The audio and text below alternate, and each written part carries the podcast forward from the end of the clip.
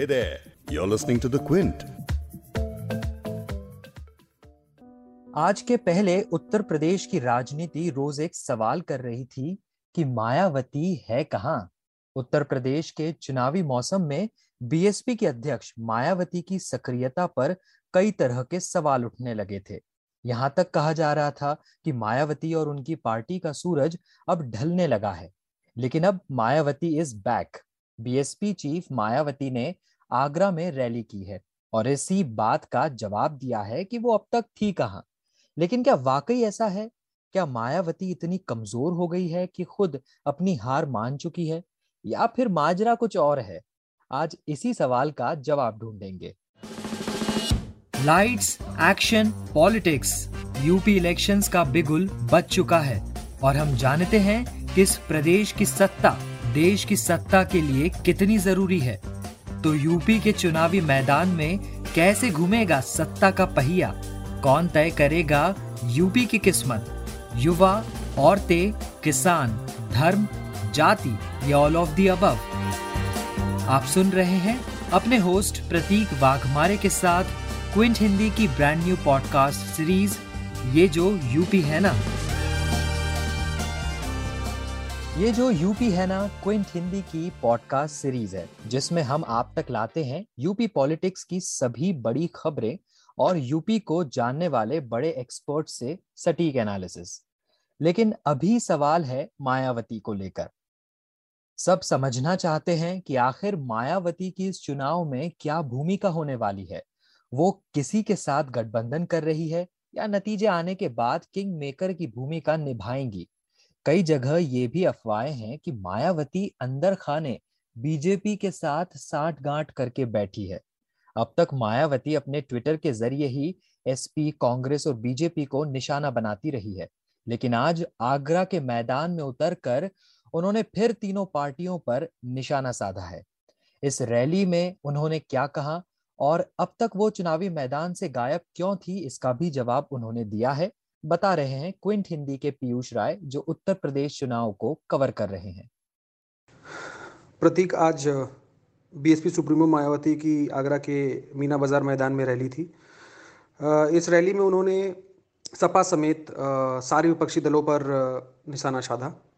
सपा के बारे में बात करते हुए उन्होंने कहा कि इनका राज जो है गुंडे माफियाओं का राज था। बीजेपी के बारे में उन्होंने आरोप लगाते हुए कहा कि बीजेपी की सरकार ने मुसलमानों के साथ भेदभाव किया।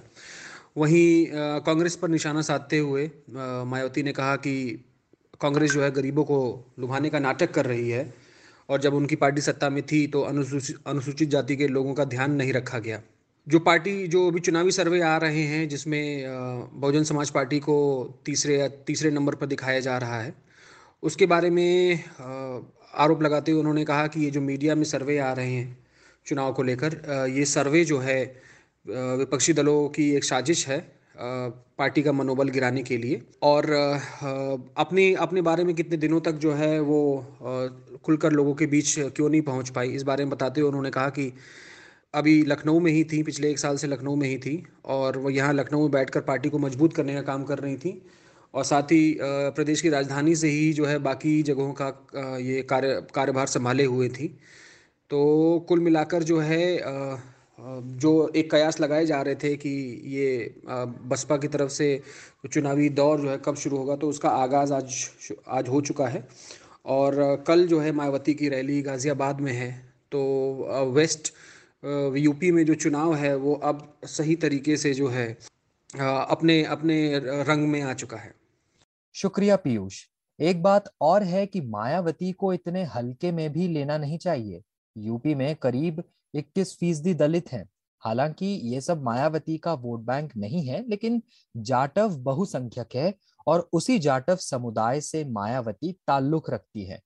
उन्नीस सौ तिरानवे के बाद से बीएसपी की विधानसभा चुनाव में स्थिति सुधरने लगी थी और 2007 में पार्टी 206 सीटों पर जीत दर्ज कर खुद के दम पर सरकार बनाई थी। उसके बाद से बीएसपी चुनाव दर चुनाव कमज़ोर पड़ती चली गई। पार्टी इतनी कमज़ोर हो गई कि 2017 के विधानसभा चुनाव में केवल 19 सीटों पर ही जीत दर्ज कर पाई। हालाँकि मायावती का वोट बैंक कमज़ोर नहीं हुआ है। अब आगे क्या संभावनाएँ हैं? मायावती की क्या रणनीति होगी? इस मसले पर डिटेल में बातचीत करने के लिए मेरे साथ हैं जुबली पोस्ट के एडिटर और वरिष्ठ पत्रकार उत्कर्ष सिन्हा। बहुत बहुत स्वागत है सर आपका क्विंट हिंदी से बातचीत करने के लिए। नमस्कार प्रतीक जी। जी तो उत्कर्ष जी सबसे पहले मैं ये जानना चाह रहा हूँ कि आज मायावती की रैली हुई है। काफ़ी समय बाद वो चुनावी मैदान में दिख रही हैं और कांग्रेस को घेरा है उन्होंने बीजेपी पर भी निशाना साधा सपा को भी घेरा है। तो क्या लग रहा है ये आगरा में जो रैली हुई है इसका चुनाव पर कितना प्रभाव पड़ने वाला है? जी। देखिए आगरा में मायावती ने आज रैली की और अपनी चिरपरिचित शैली में वो बोल रही थी हम्म। ये पहली पहली डायरेक्ट एंट्री आप 2022 के इलेक्शन में मायावती की मान सकते हैं क्योंकि इसके पहले मायावती कहीं बहुत पिक्चर में आ नहीं रही थी हम्म। और चुपचाप उन्होंने एक प्रयोग भी किया था कि अगर आप याद करें तो कुछ दिन पहले तक सतीश मिश्रा जी जो उनकी पार्टी के जनरल सेक्रेटरी हैं वो ब्राह्मणों को इकट्ठा करने की कोशिश कर रहे थे। ज़िले ज़िले में वो सम्मेलन कर रहे थे। हम्म। तो लेकिन इन सबके साथ ये भी जानना ज़रूरी है कि मायावती ने अपनी पहली एंट्री के लिए आगरा क्यों चुना? ओके। हम्म। आगरा मायावती का बहुत स्ट्रांग और बीएसपी का बहुत स्ट्रांग बेस हमेशा से रहा है। और उसकी वजह जो है वो वहाँ पे जाटो वोटों की बहुलता। जाट वोट और मुस्लिम वोट का जो कॉम्बिनेशन बनता है वो मायावती को हमेशा सूट करता रहा है। हम्म। विषम परिस्थितियों में भी आगरा ने मायावती का साथ दिया है। कुछ सीटें तो ज़रूर उनके पास हमेशा रही हैं। ये अलग बात है कि उनके नेता पार्टी छोड़ के काफ़ी चले गए हैं। लेकिन फिर भी जो वोटर है मायावती का वो तो है वहाँ पर। हम्म। अब मायावती की इस एंट्री का फ़र्क क्या पड़ेगा? मुझे लगता है कि नाउ इट इज़ लेट क्योंकि आज हम्म। हम दो फरवरी को बात कर रहे हैं और पहले चरण की जो वोटिंग होने वाली है वो दस फरवरी को है तो आठ दिन पहले एंट्री लेना और वो भी तब जबकि पूरा इलेक्शन का एक नरेटिव लगभग सेट हो चुका है जब परसेप्शन बिल्डिंग में समाजवादी पार्टी बहुत आगे निकल चुकी है बीजेपी तो है ही वो तो खैर अपनी अपने अंदाज में है। तो ऐसे में मायावती अब कितना स्पेस निकाल पाएँगी? क्योंकि एक जो बना हुआ है कि मायावती बहुत स्ट्रांगली और बहुत सीरियसली फाइट नहीं कर रही है इस इस चुनाव में। तो अभी देखना पड़ेगा कि कंटिन्यूटी कैसे बनती है। आज मायावती ने एंट्री ली है तो अब कल परसों अगले दो तीन दिन उनका क्या रुख रहता है। हम्म।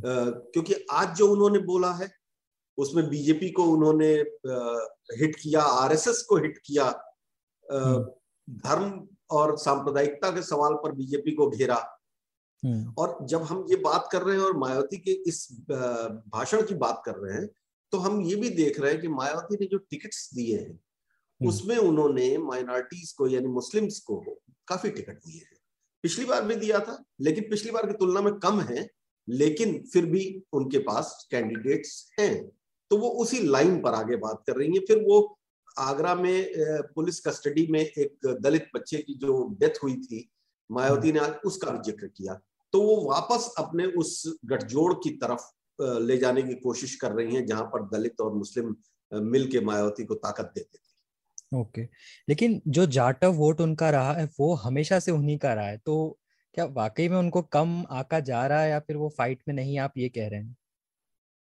देखिए जाटव वोट मायावती का बेस रहा है हमेशा से रहा है इसमें भी कोई दो राय नहीं है और हम्म। खराब हालात में भी जाटव वोट उनको मिले हैं एक्सेप्शनली हम्म। अगर आप देख लीजिए तो 2019 का जो चुनाव था उसमें उनको नुकसान हुआ था 2017 में भी नुकसान हुआ था कुछ हम्म। वोट ज़रूर बीजेपी ले गई थी जी लेकिन दिक्कत क्या होती है कि सिर्फ़ जाटव वोटों के भरोसे सरकार नहीं बनती मायावती ने जब सरकार बनाई आप देखिए मायावती को छोड़ दीजिए आप बीएसपी ने भी जब सरकार बनाई जब जब सरकार बनाई है हम्म। उसके साथ कोई एक सोशल इंजीनियरिंग जो शब्द इस्तेमाल करते हैं लोग हाँ। वो वो रहा है हमेशा पहली बार हम्म। जब वो सत्ता में आए थे तो उनके साथ मुलायम सिंह यादव का बेस था उसके हाँ। बाद फिर बीजेपी के साथ सपोर्ट से उन्होंने सरकार बनाई 2007 एक्सेप्शन था जब वो एब्सोल्यूट मेजोरिटी में सिंगल मेजोरिटी में रही।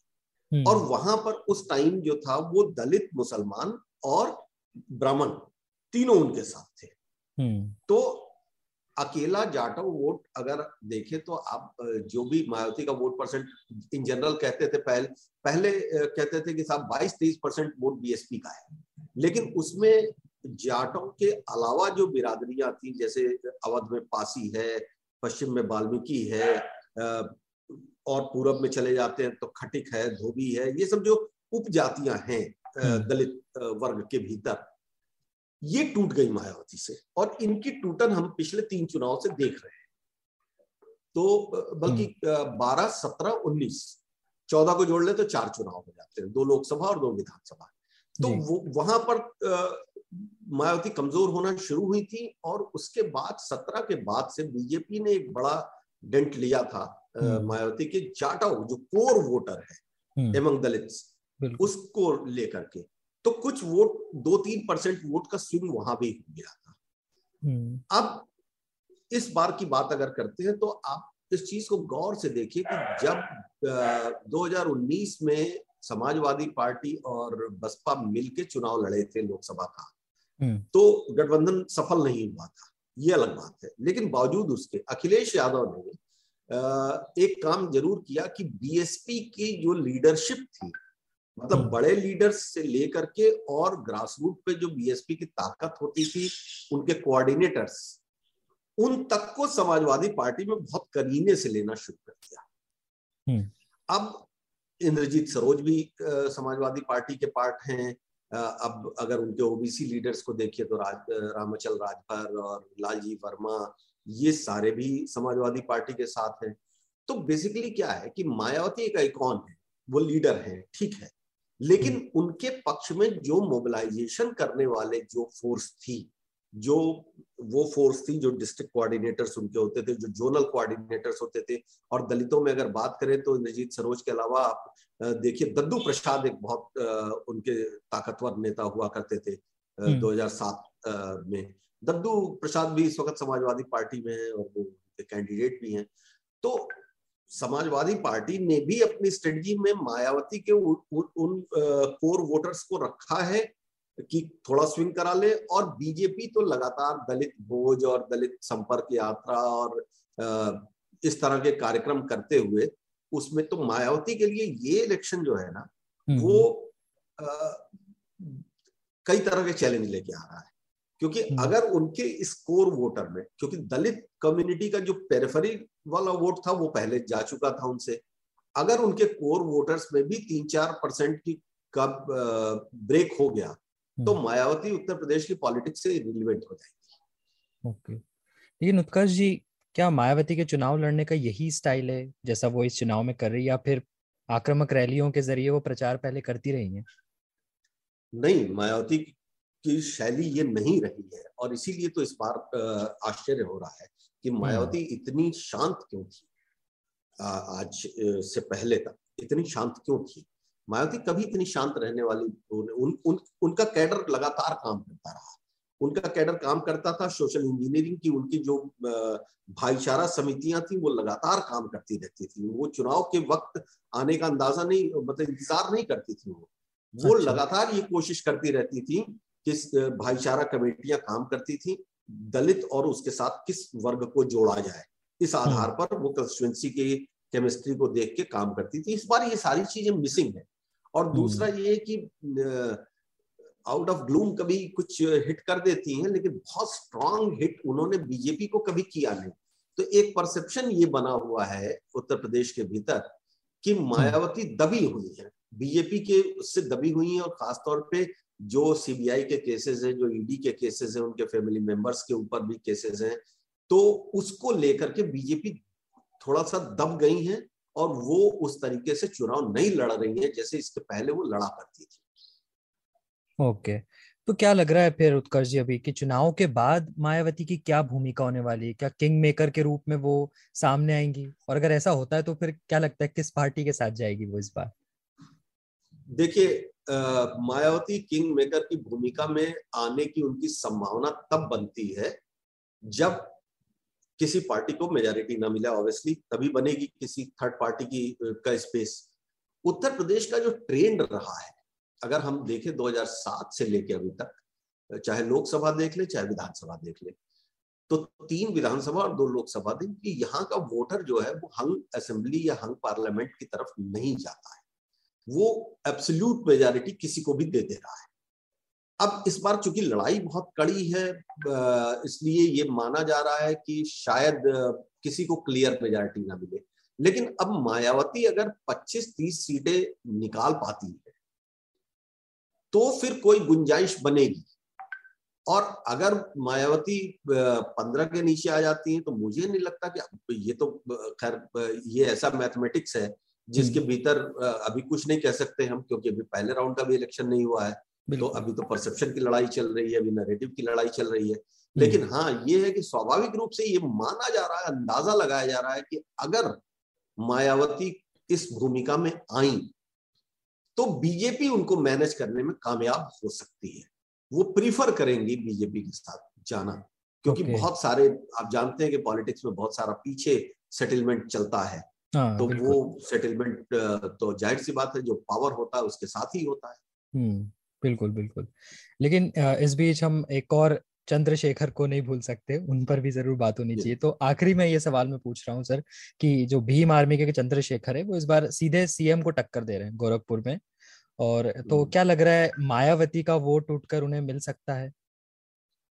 देखिए चंद्रशेखर के पॉलिटिक्स में थोड़ा कंफ्यूजन दिख रहा।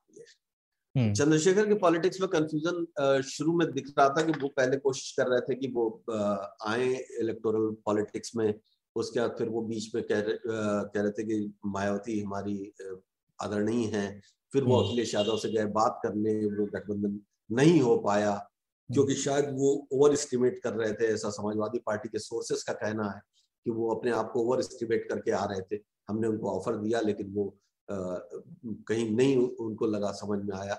अब चंद्रशेखर जो जिस तरह का इस वक्त यूपी में हालात है चंद्रशेखर को ये पता है कि वो कोई बहुत बड़ा कमाल नहीं करने जा रहे हैं। हम्म। लेकिन खुद को एक फ्रंट पे लाना तो चंद्रशेखर शुरू से कांशीराम की पॉलिटिक्स के साथ थोड़ा इन्फ्लुएंस उनका रहा है।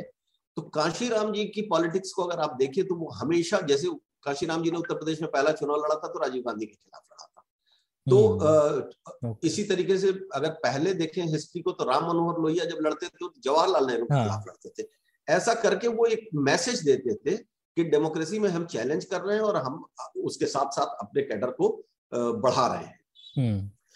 गोरखपुर से चंद्रशेखर का जाना इसके सिवा कुछ है नहीं क्योंकि हाई प्रोफ़ाइल सीट है हाई प्रोफ़ाइल चीफ मिनिस्टर हैं और चंद्रशेखर पब्लिसिटी के सेंटर रहते हैं हमेशा एक अट्रैक्शन तो रहते ही हैं हम्म। लेकिन गोरखपुर की जो पूरी डायनामिक्स है या जो गोरखपुर का पूरा कॉस केमिस्ट्री है ये दोनों में चंद्रशेखर बैठ नहीं हम्म। तो चंद्रशेखर वहाँ पर अगर सवाल उठाएँगे भी तो वो एक ब्रॉडर मैसेज देने की कोशिश करेंगे जिसका असर गोरखपुर अर्बन सीट पे तो नहीं होगा लेकिन। गोरखपुर के सराउंडिंग जो सीट्स हैं वहाँ पर वो आ, उनके जो फॉलोअर होंगे जो सपोर्टर होंगे या जो जिनको वो इन्फ्लुएंस कर पाएँगे हम्म। वो ज़रूर बीजेपी का नुकसान करेंगे तो ये पावर आप दिखाना चाहते हैं चंद्रशेखर ओके बहुत बहुत शुक्रिया उत्कर्ष सिन्हा जी क्विंट हिंदी से बातचीत करने के लिए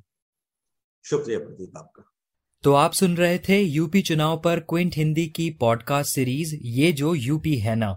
अगर ये पॉडकास्ट आपको पसंद आया तो इसे शेयर कीजिए और इस प्लेलिस्ट को सब्सक्राइब कर लीजिए ताकि नया एपिसोड आने पर आपको अपडेट मिल जाए। इस पॉडकास्ट को आप कई पॉडकास्टिंग प्लेटफॉर्म्स पर सुन सकते हैं, जैसे Google podcast Apple podcast Jio Saavn Spotify Gaana और भी कई पॉडकास्टिंग प्लेटफॉर्म्स। तो यूपी चुनाव से जुड़ी हर बड़ी खबर को जानने और समझने के लिए जुड़े रहिए क्विंट के साथ।